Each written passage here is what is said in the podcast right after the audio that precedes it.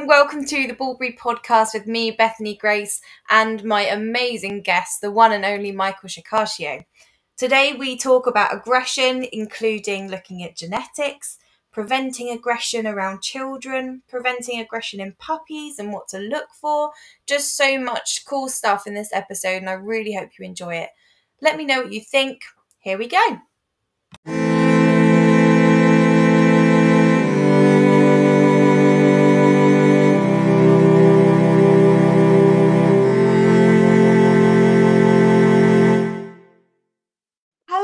Michael Shikashio. Hello, Bethany. It's so good to be here. Thanks for having me on. That's okay. Thank you so much for joining me. I could not be more grateful. I know you're a busy guy, and I'm a massive fan, massive fan of your podcast, of your work, of your course, everything. So thank you so much for joining me. I appreciate all those kind words, and I'm always up for talking about dogs and dog behavior. So, uh, again, this is an honor for me. Thank you. I mean, you are the um, dog behavior guru, particularly when it comes to aggression, aren't you? How did you get into the special field of aggression? I like it. I think, uh, and that's what I tell all my students too, is that you really have to like working with aggression cases if you want to jump into it and work with them either at a uh, high percentage of your cases or all of your cases, which some of my students do. And I, I always recommend throwing in a puppy every once in a while to uh, make sure you're balancing things out. But it, it's all boils down to when, when I did a lot of rescue and fostering and working with rescues and, uh, and aggression being one of the number one reasons for owner surrender or behavioral euthanasia. And so I thought, what about what a better way to kind of help those dogs is to learn more about aggression and actually working with it other than what I've watched on TV. So I wanted to learn more about the actual uh, science and all of the other things that we learn as dog trainers now. Um, and that was back about 20 years ago. Uh, and it kind of blossomed into what I'm doing now, which is strictly working with uh, aggression cases and uh, training other trainers, which has been really a wonderful journey. I mean, you've definitely cornered the A game of domain names with aggressivedog.com. Um, that's got to be helpful. yes, and interestingly enough, I I purchased that domain many many years before I actually launched the site. I just I I knew it was out there. I had to pay a little bit of money for it, but it was I'm worth sure. it. Um, and I scooped it up and I and I had it sitting there for I think like five years before I actually did anything with it. So I'm actually glad I finally got that website up and running. Actually, it was only maybe about four or five years ago I got that website up going. So it's a, it's a very cool domain name. Um, I'm a little jealous um, that I didn't think of it five years ago. but no, it's very good. I mean, I absolutely love working with aggression cases, and even though they can be more challenging, I like a challenge, and um, it sounds like you do too. I, I do. You know, the interesting thing for me is is that I you're going to see the same cases over and over a lot of times, especially when you start to focus on one particular area of dog behavior, right? So mm-hmm. if you're only seeing like separation anxiety cases, you're going to see a lot of the same things over and over. For me, I love the, the interesting and unique cases. Uh, I will tell you a little bit about a case I'm actually uh, working on for Clicker Expo live that's coming up in a, a few weeks. Mm-hmm. And one of the cases we're doing is going to be a live demo. And the behavior is uh, only is triggered by the owner handing the leash of the dog to somebody else. So the dog gets along great with people 99.99% of the time, you know, never presents any issues, can be out on walks, is non reactive, unless somebody walks towards the person or reaches for that leash or the dog perceives that that's going to happen that's when it becomes an issue. And it was kind of a single event learning type of incident where the dog was taken away from the owner and the dog's got a german shepherd got a real strong bond to the owners. A lot of german shepherds will do. Mm-hmm. and this particular event of oh my gosh somebody is taking me away from my mom. This is the worst thing that could ever happen to me on the planet that's what was the trigger for the response. As soon as the the uh, handler brought the dog back to the owner, that's when the dog actually bit that handler. So it's like, don't touch me ever again. Don't ever take me away from my mom. And yeah. from then on out, it hap- it, That's the trigger for it. Um, is the it's only happens on leash. The dog's straight off leash, does search and rescue, and does all these other things, but only happens when the dog perceives somebody reaching for that leash. So that is the type of case I, I always like sort of problem solving or doing a little detective work to find out the real true antecedent or the antecedent arrangement for those particular cases and the underlying motivation. I always find that fun, uh, that aspect of it, a lot of fun. It is fascinating. Um, I, I do like I like an interesting case.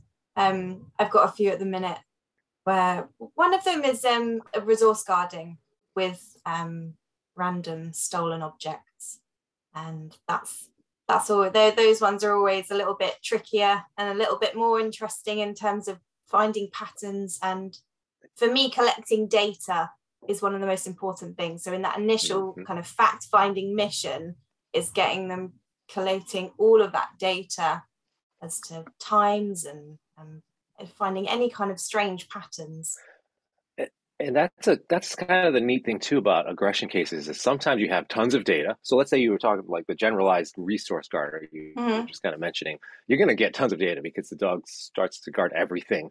You know, starts to guard the air it breathes, sort yeah. of, and um, anything that the dog perceives as, oh, you might be touching something I have a resource that's bad. So I'm going to let you know I don't want you coming in my resource. So it could be anything as subtle as somebody like leaning down to tie their shoe, and the dog's like, "Oh, what are you, what are you touching?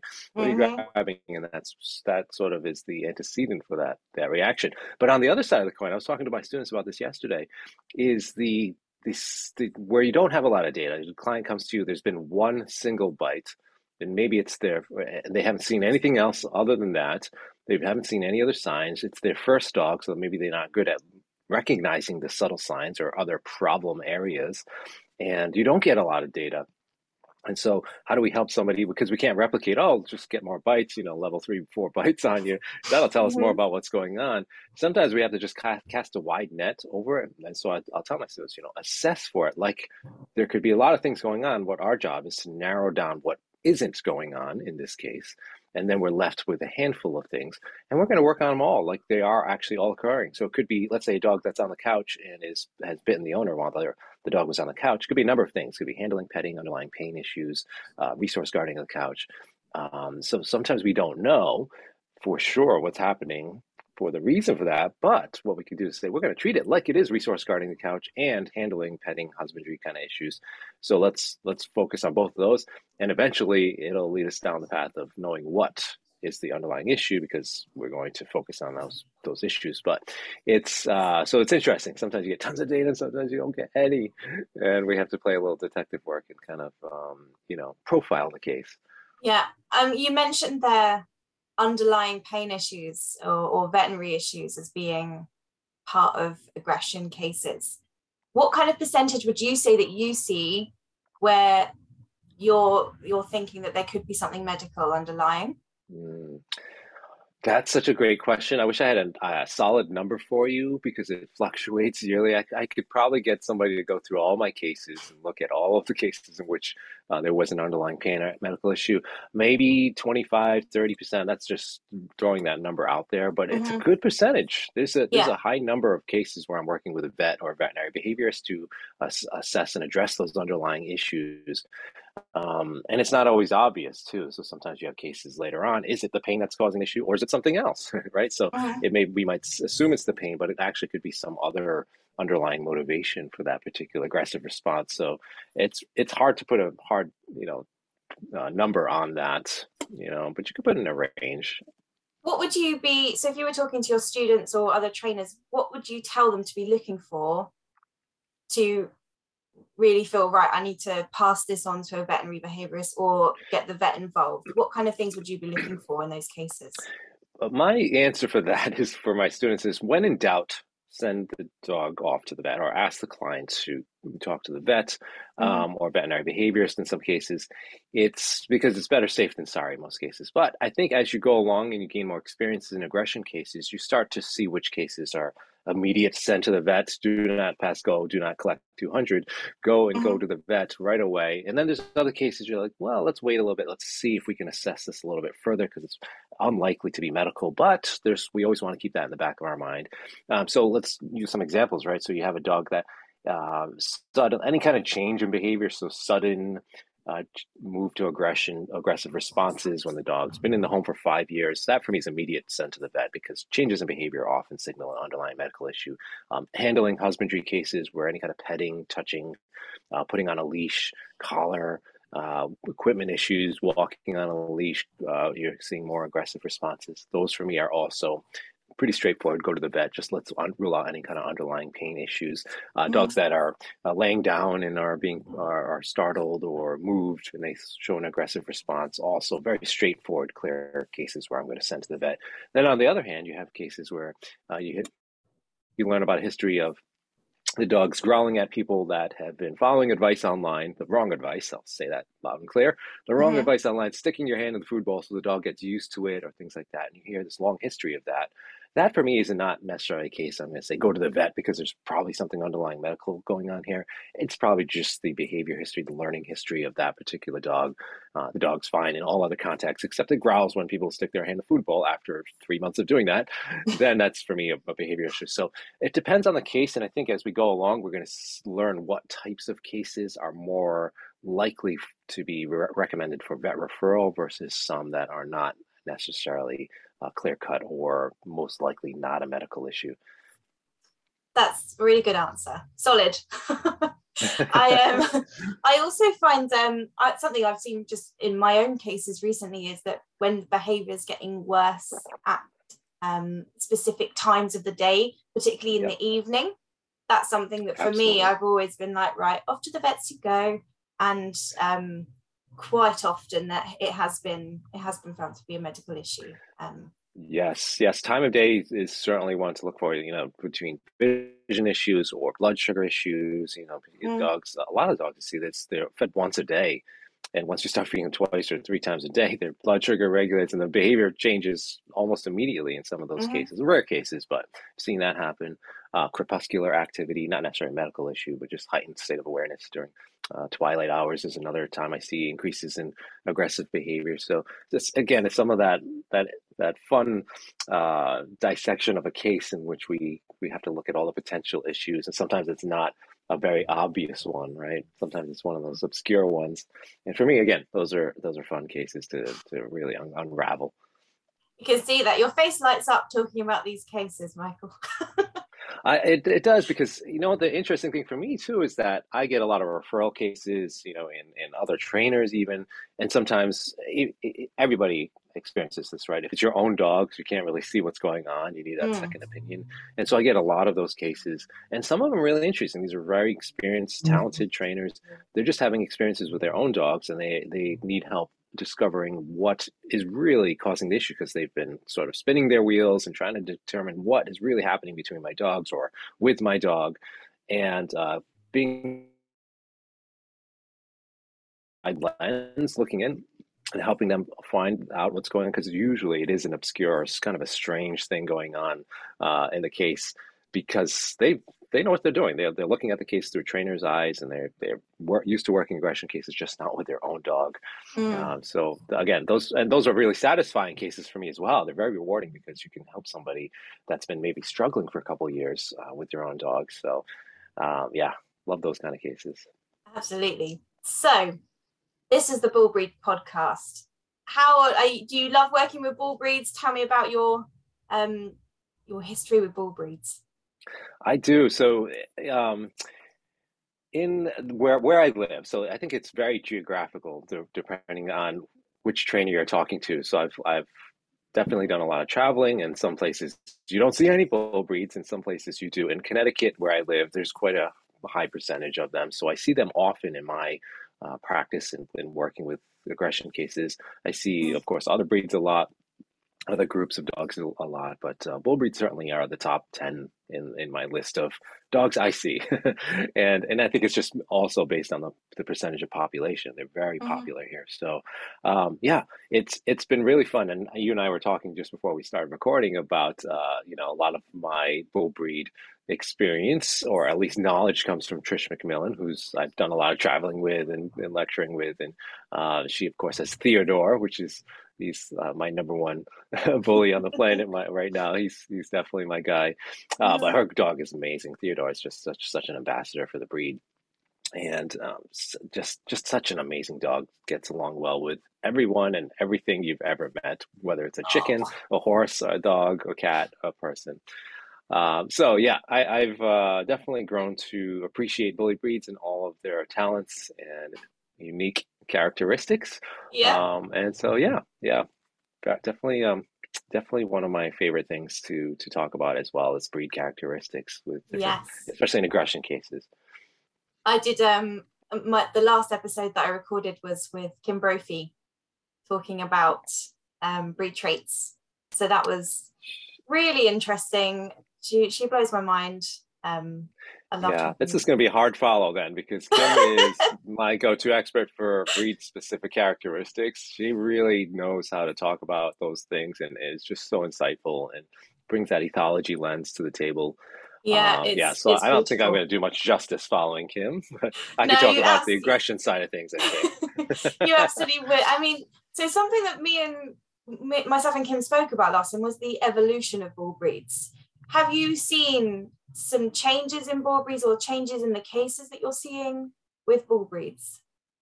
Yeah, it's such an interesting question because uh, I think, especially where I am in Connecticut, they uh, you're going to see such variations in the breeds and the breeding. So it's eh, very different than, let's say, some of the more um, uh, the, the breeds that are more specifically selected or bred for for certain tasks or certain looks or certain show.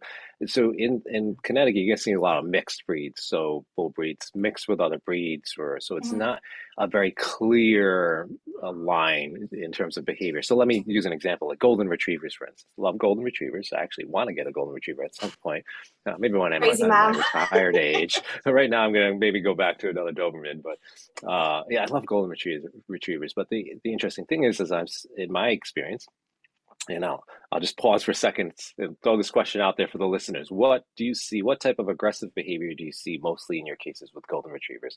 Pause for a second, think about that in your mind. And in my experience, it's resource guarding. And mm. of course, around food items, stolen objects, things like that. And it can often be very intense resource guarding. So, high level biting in some cases, not all cases, and certainly not all golden retrievers. But I do see when I get a call from a client, and the first thing I see is the breed is the golden retriever, almost immediately I'm going, okay, it's either resource guarding or perhaps inter-dog aggression, male-male aggression sometimes, but that's about it. I don't see it for many other types of things. Mm-hmm. Sometimes handling issues, underlying pain stuff, but um, so yeah, I'm I'm looking very much at uh, behavioral characteristics in in certain breeds. With bully breeds, though, however, you're not seeing that clarity in, in what I was just talking about because of all of the mixtures and what's happening which there's arguments, of course, also that's good for bull breeds mm-hmm. because you're getting some diversity in the genetic uh, or the gene pool there. So it's there's there's a lot that can go around the conversation of that. I think that's that's interesting. I would say it, it here in the UK, if you see if you're seeing a bully breed, eighty percent of the time it's dog to dog, um, mm-hmm. dog to dog aggression. Um, there, there's also been the kind of I don't know what it's like as much in the US, but there's the evolution of the bull breeding in breeding bigger, bigger, mixing in some of the mastiffy breeds, um, getting these XL bullies. There's also a lot, um, a lot of bull breeds being used in more protection style training as well. So we're seeing a, a, a bit of an evolution over here in, in bull breeds just getting bigger. Um, and that is bringing with it some of the, the more mastiffy style um, guarding issues and um, human directed aggression, which don't see that much in in the kind of more traditional bull breeds. Yeah, we're so so. I don't see. I know which dogs you're kind of talking about there. So looking for this larger look, this more muscular kind mm. of body. Um, I don't see as much of that here in the northeast of the U.S. Um, I definitely will hear about and see it more in the southern states, uh, and other pockets of the country. Um, here, it's it's there's not a lot of purpose breeding for that look. If they're coming from somewhere, it's some from from surrounding areas or other places. Not to say that's not happening in Connecticut; it certainly is, mm. but not to the high degree as it is in other parts of the country. Um, what I see here is again more of the mixed breeds ending up in shelters Um, sometimes, you know, they are the, the DNA test comes back it's full bull, one of the bull breeds, but it is uh, you're seeing that most of these dogs are not bred for any particular or acquired, I should say, by my by my clients for any kind of particular look they're just getting what's available, right? Mm-hmm. Because uh, of course, with the, we can also talk about the pandemic demand and all these things, but mm-hmm. they're basically getting what whatever you have, I'll take because there's not enough dogs to go around in Connecticut. Uh, a lot of them are shipped up from the south south of the U.S. Um, from rescues and that kind of the, the, transports that come up from the south, mm-hmm. and that sort of dog pipeline keep continues up north through Canada as well. But we're kind of the middle stop uh, in New England here, okay. where, where dogs uh, will make it, and a lot of them again smaller um, bully, you know, bully mixes is probably the more prevalent type of dog. Um, I do sometimes see the toad bullies or like the, the dogs that are really just physical uh, anomalies, for lack they're of a better called, word. They're, they're, called exotic bullies here, or yeah. um, pocket pocket bullies. Mm-hmm. So I do see some of that. Um, obviously, the health side is impacting yeah. some of the behavior. Mm-hmm. Um. But uh, similar to what you were talking about in terms of the type of behavior issues, I'm seeing about the same percentage. You know, most of it is dog to dog related issues, unless we're seeing some other, you know, either through lack of socialization or previous learning experiences, negative experiences early on, that where where it's going to be human directed aggression um, those are the cases I sometimes step into, but a lot of times, yes, it is the dog to dog issues. I was um I was talking to a friend of mine, Helen Howell. She's a give a shout out to Helen, but she I was talking to about the fact that I was going to be chatting with you and getting quite excited. I'm not going to lie, and asked her what kind of if she was going to ask you a question, what would she ask? And and she wanted to know if you felt like all breeds in general were more aggressive or harder in terms of behavior modification uh, than other breeds. Mm. So we have to unpack some of those terms, right? Yeah. So more aggressive. What is what is the uh, baseline for that, right?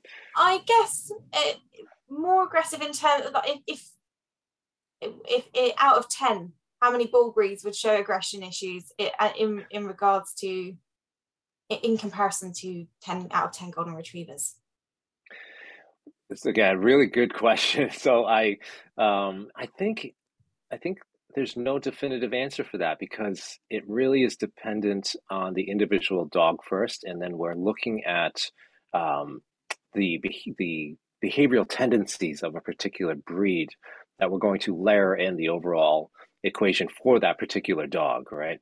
Because um, I don't think there's any way to really measure. Okay, let's say let's take all the German shepherds in the world. Let's take all of the golden retrievers. Let's take all the bully breeds. How do we determine what percentage of those dogs are aggressive?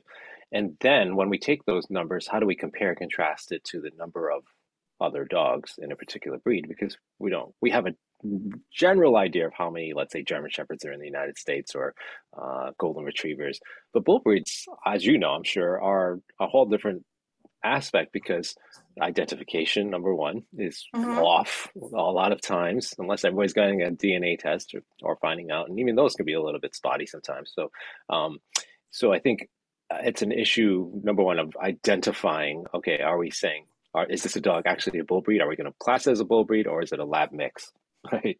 Yeah. And I'm sure you see that all the time. So it's it's very difficult to say, okay, let's put a percentage on the number of dogs because I don't know even in my caseload. I see, I'll walk into a client's home and say, kind of looks like a bully, but could be something else. Probably is maybe based on the behaviors, totally something else, you know, because the behavior uh, is showing up in completely different um, aspects of it than what I might see in a typical bull breed.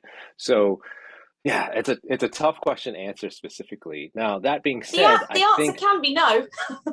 yeah, it, but I think I think it requires a little more critical thought too, because I think w- what happens in this conversation is this black or white, yes or no kind of yeah. um, ideology or like a way of looking at it. it. doesn't have to be such a uh, dichotomy, right? It, uh-huh. I think we have to come up with critical thought and some of those aspects can be talking about breed specific tendencies in terms of behavior, what we as humans have asked dogs to do for many thousands of years um, in our breeding. And um, so we have to consider that because that often is left out of the conversation in some circles. We're like, oh, it's all mm-hmm. how you raise them, which is absolutely yeah. not true. Mm-hmm. And some completely blame the breed. All of the dogs in that breed are going to be like that, which is also not true. So we do have to put that critical thought and be like, okay, yes, I've got a dog. Let's that's a dog that looks like a bully in front of me, and the mm. dog is being dog dog aggressive. But is it necessarily because the dog's a bully, or is it because of learning experiences? So we can't say, oh, bully breed, dog aggressive. We can't make those blanket statements. So, um, and then you get into, of course, the characteristics of what some dogs do. Like if it's a bull breed, are we going to see more tenacity in the terrier side of things? Um, are we going to see a different bite style? Are we going to see different levels of injuries? Um, just based on the size of that dog. Are we do we have a large bully? Do we have a small bully? So there's so many other things that that come into the conversation. Uh, so Helen, if you're listening, I'm sorry I don't have a definitive answer to that question, but it's a really good one. it, it is, and I think I guess my my kind of look at it would be similar to yours in that although taking into consideration breed traits and and that kind of predatory action sequence that we know that different breeds are kind of focusing in on different parts of those. And what could be more troublesome um uh, it's it is an interesting one. And like you said bite styles um and injury.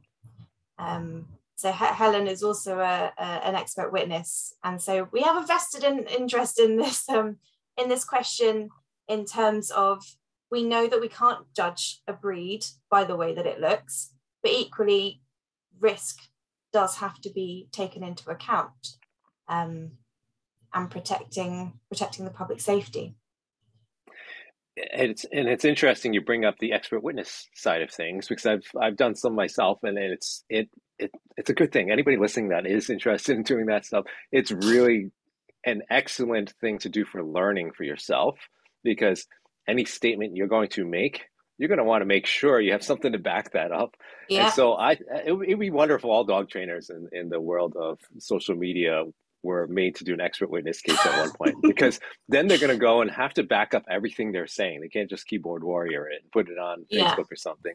You've got yeah. to, every little statement you make is going to be scrutinized.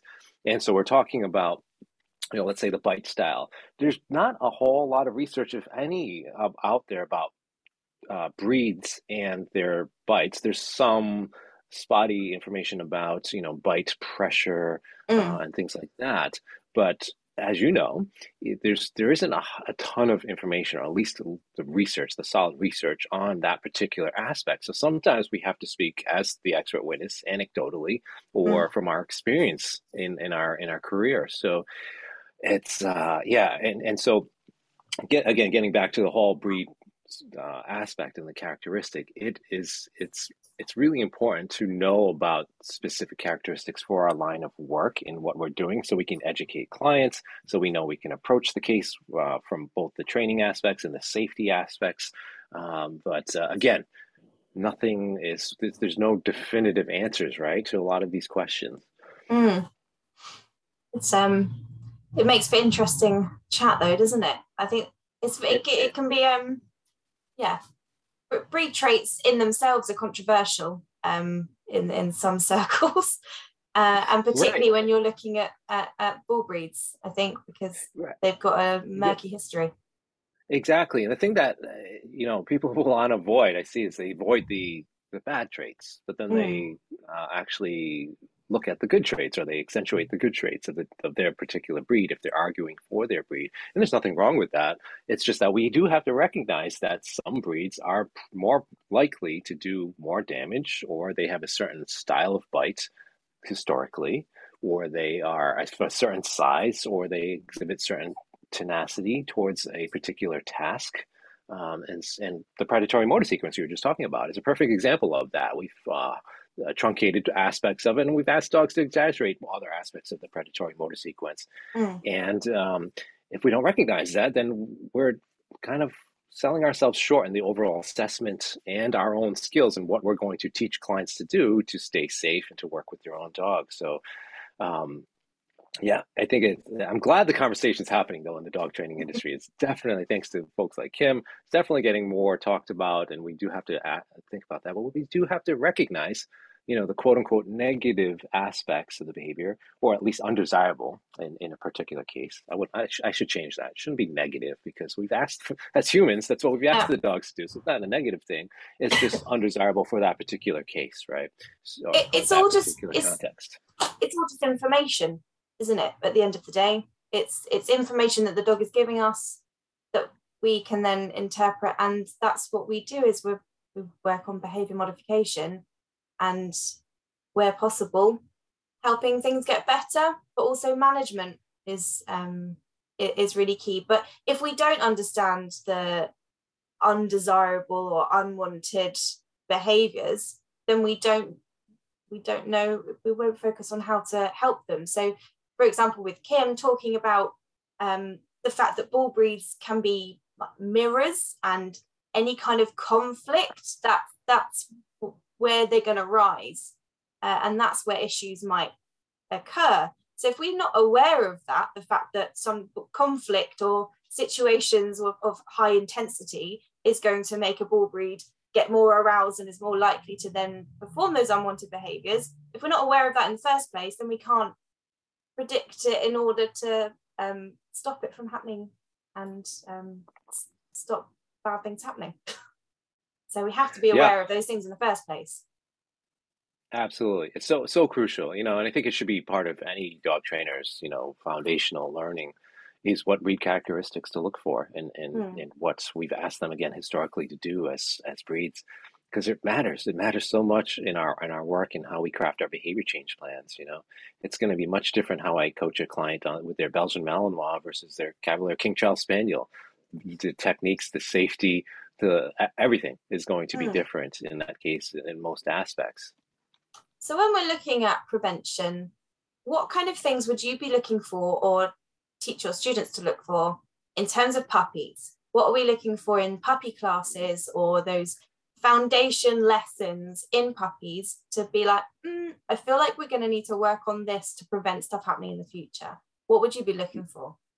I would, uh, you know, this is such a good question because it's, I, I always joke with everybody, or, you know, especially when I'm speaking with somebody else, it's like, put me out of business. You know, if, if I had a goal is to put Mike Shikashio out of business so I don't have to do aggressive dog anymore and I could go work with puppies uh, because you know obviously that's that's a lofty goal and aspiration given the way we get dogs these days but mm. um, a lot of that can start with the puppies right and we can save a lot of heartache and potentially negative outcomes for the dog and the owners through our work with puppies. Now, of course, genetics does play a role, as we were just talking about, but it, it's for me, I think the entire puppy class curriculum that we teach around the world in a lot of places needs to be completely revamped. You know, we're focusing on a lot of important things, and it has we have seen some wonderful changes. So I don't want to just discount all of the wonderful work everybody's doing out there with regards to things like socialization and all the skills that we need to prepare dogs for to live in our world.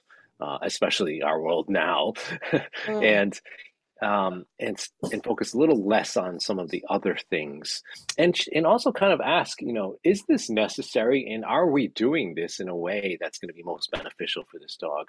Because we, uh, similar to like the aggression cases I was talking about, we can't just put a cookie cutter approach to it. So same thing for puppies. If we put a cookie cutter approach to all of the puppies in our puppy class, or every single puppy we come that comes across to us, we might be doing a huge disservice to that dog. So a good example is the puppy classes or the puppy socials where you just, you know, let all the dogs, all the puppies run around and, and you know, quote unquote socialize with each other.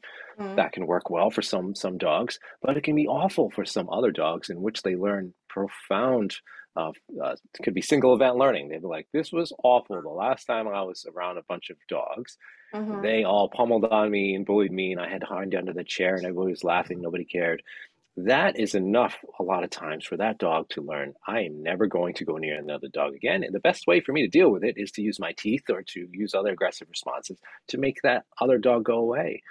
And so we really have to look at all of those aspects of how we're doing puppy classes. Um, I love to see more of the, you know, typical aspects uh, actually what we should think about is like what are the number one reasons for owner surrender or dogs to be euthanized or given up or rehomed in in in our societies. And you look at a lot of it is behavior related. So, what can we do to mitigate those things so we can prevent rehoming and behavior euthanasia and all these problems? So, a lot of it is going to be focused, if I could focus on that, things like husbandry and handling, getting the dog used to veterinary visits, making sure that the dog is happy about going to the vet uh, versus uh, really avoiding it or avoiding routine medical checks that it's necessary for that dog because the owner's worried about their behavior.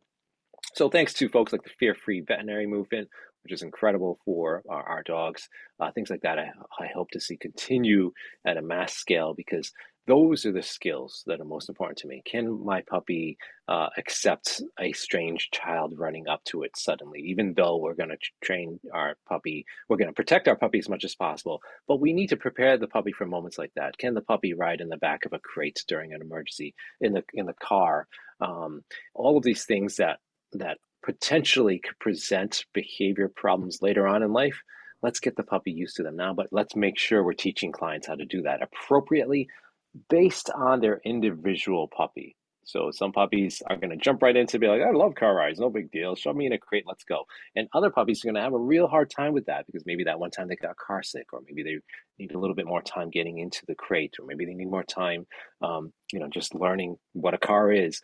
You know, the, all those things. Sometimes we have to adjust based on that individual puppy. So so, long story short, it'd be good to see a, a, revamp in how we're doing things. I would love to see a little bit more focus, maybe a private consultation or private with each puppy owner. I know that's asking a lot for a lot of facilities, but it can go a long way because then we can custom tailor their approach for that unique individual. And I think that's a lot of what's missing right now is is really looking at the individual dog first and then adding in the other things like it is a puppy, right? Mm-hmm. I I stopped doing puppy classes um, because I just love one to ones for the exact reason that you've said that we can socialize them with other dogs in different ways. It doesn't have to be in a hall, um, all off lead, running around like crazy dogs. Um, but yeah, I completely I completely agree, and we can do we can do a lot with um. I like the the move towards life skill classes rather than the traditional puppy obedience classes. Um, I know when I did run them, we used to take a trip to the local train station, um, or we'd go for a ride on the bus, or we'd sit at a cafe. So it was real life skills, um, but making sure the puppies were all comfortable and happy. And socialization isn't just pass them around 100 people and make sure they meet 100 dogs. And there's, and again, I don't think there's necessarily anything wrong with those, you know, classic recommendations we've been giving, you know, 100 people in 100 days. Those type of things are, are, are incredibly, they're way ahead of what we used to do. But yeah. I still think we have to think about uh, custom tailoring it for that unique individual um, because it can be become problematic so for some dogs to be passed around 100 people in 100 days. Yeah. Are, are there any particular behavior issues you'd be looking out for in puppies or puppy classes? Is there anything that kind of rings alarm bells for you?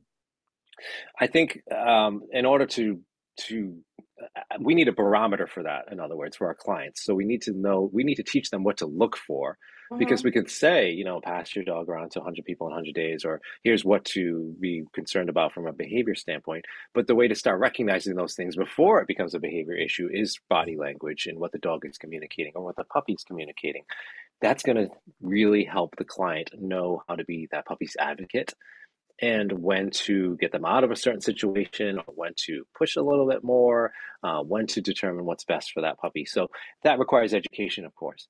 And that is, of course, can be done through coaching from somebody that knows what to look for in that puppy and start to point out that particular puppy's unique communication signals because uh, we go we've gone a long way. We've we've got all kinds of great resources now about body language available on, on the internet, on YouTube, and things like that.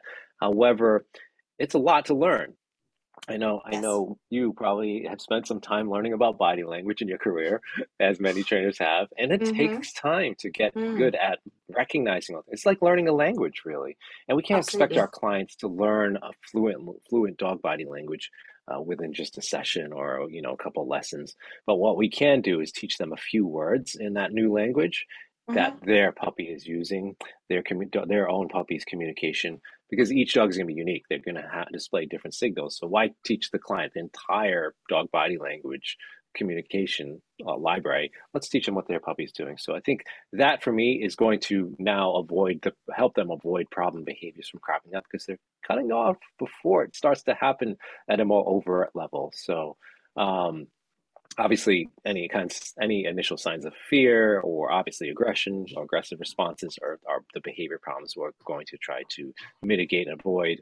Um, handling issues are a big one for puppies. Resource guarding obviously is another big one. We want to teach clients mm. how to mitigate that and avoid that uh, and do the right things to prevent it from escalating doing some preventative maintenance those kind of things. So um, obviously socialization aspects with humans and other dogs and again, doing that properly, uh, it goes a long way. But basically, don't stick your hand in your dog's food bowl while they're eating.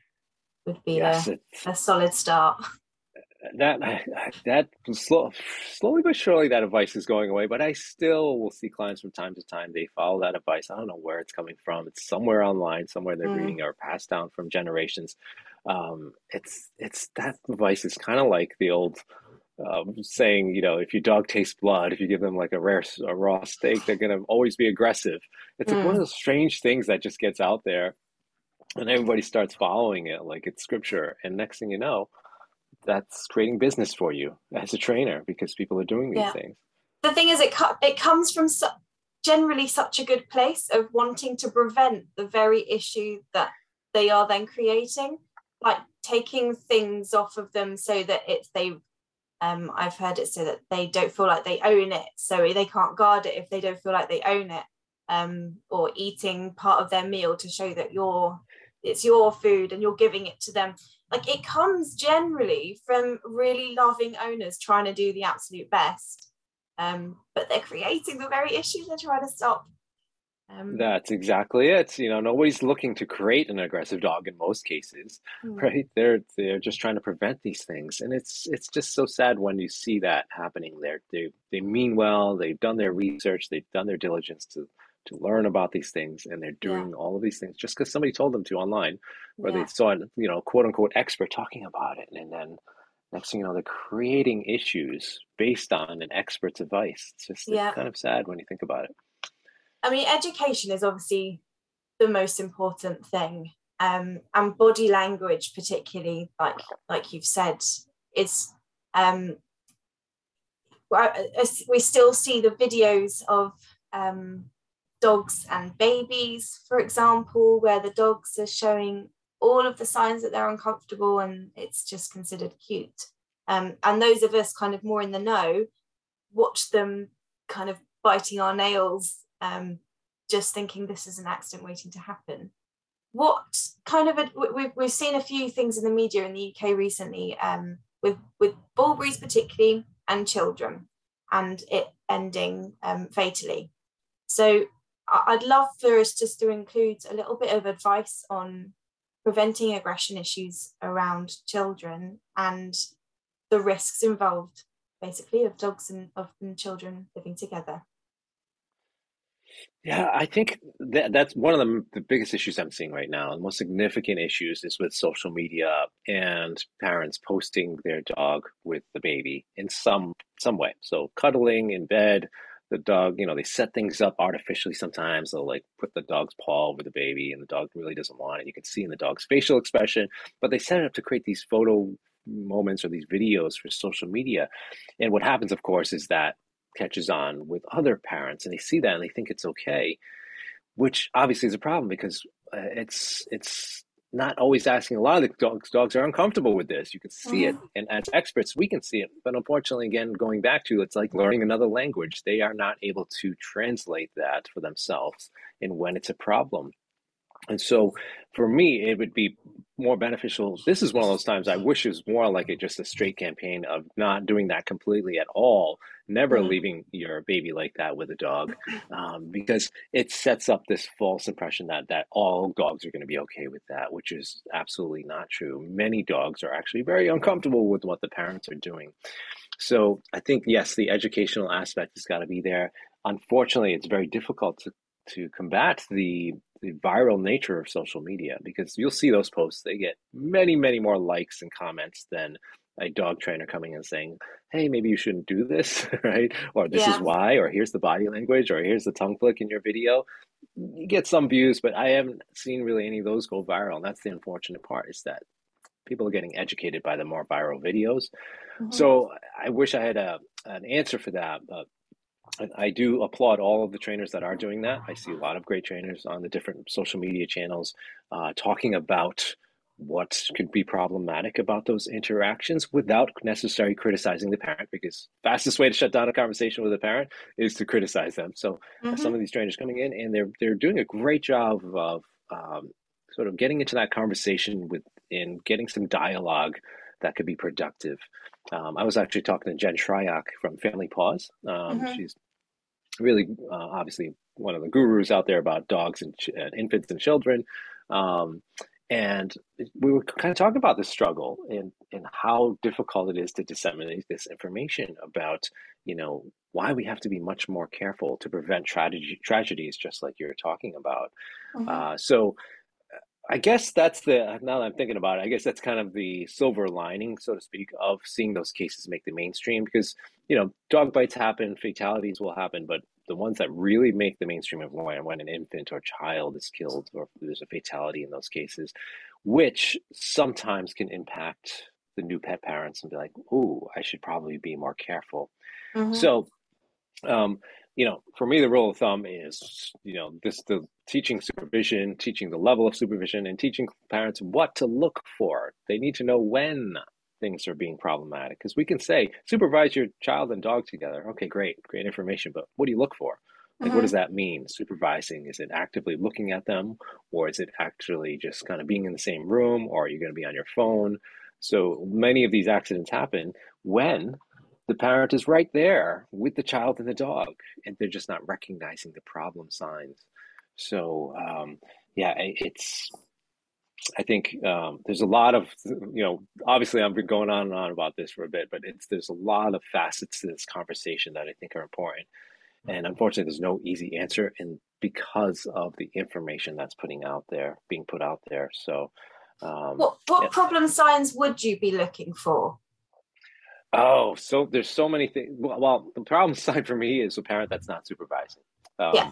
Because it's, I use the swimming pool analogy all the time. It's just like you have a child that's learning how to swim. Let's say you've got your infant, you know, six month old infant or something that you're going to teach how to swim, but you're, you're throwing them right in the deep end of the swimming pool. Okay, great. Maybe they're treading water, but do you know what it looks like when they're having trouble?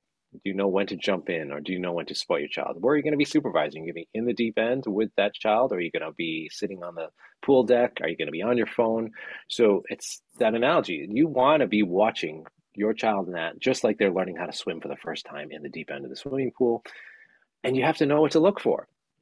So, um, so teaching the, the parents is first and foremost the level of supervision that I'm looking for, which is like a child learning how to swim in the deep end of the swimming pool with their dog that's Mm. also learning how to swim in the deep end of the swimming pool. Uh, knowing that level of supervision first, and but then teaching them what to look for. So stress signals in the dog, avoidance, the dog moving away, behaviors that can, uh, in, you know, indicate that the dog is uncomfortable with the child, leaning away, weight shifts away. This the more subtle stuff to look for, because Mm. we can teach them about growling, snarling, snapping, and biting, but nobody's should wait for that. You got to look for the Yeah. subtleties. Um, also, context, teaching parents about certain contexts or situations in which children are most likely to get bitten. So, for instance, the, the dog's food bowl or food or resources. Uh, let's make sure we manage those well um, because prevention can go a long way um, in a lot of these cases. Preventing that incident from occurring is the 1st Mhm. step. So teaching the parents the context in which those usually happen is Mhm. is most important as well. So um, you know, dog laying, where does the dog sleep? Does it have its own space where it can be away from the child, not having to worry about getting tripped over or stepped on? Um, do we know what kind of interactions that child is having with their dog with the dog? Are they grabbing ears? Are they poking eyes? Or they have they, has the child also learned how to properly interact? So um, I think it's so so for me, it's not so much the behaviors I'm waiting for, because that's when we get the call. My dog is growling or barking or Mhm. whatever around the child. It's more proactive. Let's teach the parents what supervision means. Let's teach them what to look for, and let's teach them about the context in which are most likely to see aggression incidents happen to children. Then you don't have to worry about teaching about the problem behaviors because we can't. We don't always know which problem behavior is going to come up. Let's focus yeah. on preventing it in the first place. Yeah, I think there's also there is obviously the pressure on parents to have that Instagram worthy relationship between their dog and their children and that it in itself can put pressure on the relationship between the dog and the child. Um, I've had parents almost be embarrassed when talking to me that oh it, it's they're not an Instagram worthy like relationship. Uh, and but that's okay. Coexisting is fine. and my um my child and my four dogs they coexist. I wouldn't say there was no there's no real Instagram worthy love between them. They coexist and that's fine. He knows their boundaries and they don't bother him and that's that's how we like it yes. Eh, yeah definitely not instagram worthy to, to you know photo a couple of dogs laying in the other room or something like that yeah. but you know somebody could put a positive creative spin on it. I've got hope.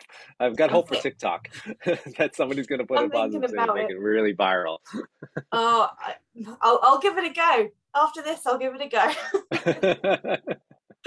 Uh, i don't know how viral that will go but um yeah, it, it's taking that pressure off of of the relationship, and yeah, the supervision is definitely the number one thing. Both both of the the the fatalities that have happened recently have been unsupervised children around dogs, um, either new babies or new dogs. So it, those beginnings are so important, and the, if there are people with children listening or new dogs and they want to work on that, then there are plenty of fantastic trainers that can help them and, and getting a trainer involved to be able to tell you that teach you those signs and teach you that new language is there's no shame in that i think it, i think a, a piece of advice i wish that could get out there more as well is that parents or, or, you know we we often equate children as humans obviously that's a weird statement but which you know but parents think okay so I'm bringing home another human, so my dog already likes humans, mm. so it's going to be fine with my infant. And unfortunately, that's not always true because infants are totally different than adults or what the dog has been experienced has experienced in life, especially if they've never met met an infant in their life. So this is a totally new thing. So I like to tell parents, it's like, okay, what does your dog do when you bring home a ferret, or what does your dog do when you bring home your neighbor's cat, Mm. It's going to be kind of the same in the sense that the dog's never seen this particular thing yeah. in the environment.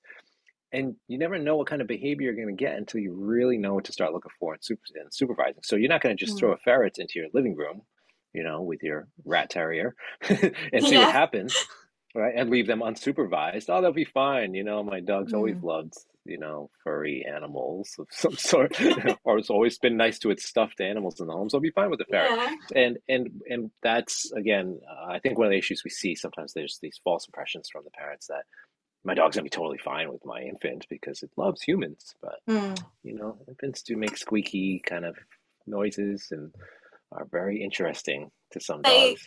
And also the, the stages that humans go for, just because they're fine with a baby doesn't mean they're going to be fine with a toddler even if it's the same the same animal human exactly it's, yeah, the, the, there are different smells there are different noises different movements that are completely unpredictable and erratic um, so it is it's a, it, they're different so different it, even than a six or seven year old. Think about that too. It just made me think about like some of the like for instance my intra-household dog dog aggression cases let's say mm. in the dog gets along totally fine with the other dog in the home but that dog comes home from like surgery or the groomer and it looks totally different to the resident mm-hmm. dog and after five years of getting along fine the other dog in the home attacks that dog just because it looks different or is acting different or behaving differently because of maybe some procedure or something that happened so when we think about like our kids going for our infants going from not moving to crawling or toddling and their big bobblehead is all over the place and they're stumbling kind of goofily as kids do. How different does that look to the dog that were that that lives in the home? They're going to be like suddenly what is going on? It's almost like you know if a cat just started walking around in the home on its hind legs you know like evolution just took place in five minutes in your home for cats. And how different that would look and how Yeah. scary that must seem to some dogs. So, random thought of the day. I know, kind of a strange one, but it just got me thinking about just how strange some infants might seem to dogs once they start moving. It's it's true, and then add in the layers of the the owners have different priorities, so the dog might not be getting walked as much. The sleep might be more broken, so there's stress involved. There are just so many different factors. So the the environmental changes for the dog are significant too. Uh, yeah, it's there. There are so many yeah. different underlay underlying layers, aren't there? Absolutely. Mm. Well, hopefully that's an educational note for us to end on. I'm so grateful for your time, Michael. Honestly, it's um it's been amazing to chat with you. Is there where can people find you? What what have you got going on at the minute? Uh, so I've got uh, the conference coming up in the later part of this year. So September 30th to October 2nd, the Aggression in Dogs Conference, uh, third annual. Just, I can't believe I'm saying that, but third annual Aggression in Dogs Conference. Uh, it's going to be in person in Providence, Rhode Island, as well as live streamed again. So we've got options for everybody. Hopefully, I'm knocking on wood over here silently that uh, everything uh, stays uh, status quo, or at least not status quo, I should say. It should hopefully get better by then. So that's one of the big projects I've got. I've got the Bitey End of the Dog podcast also. Uh, we're going to be recording a bunch of episodes in March and April. Got a new Can't format for that as well.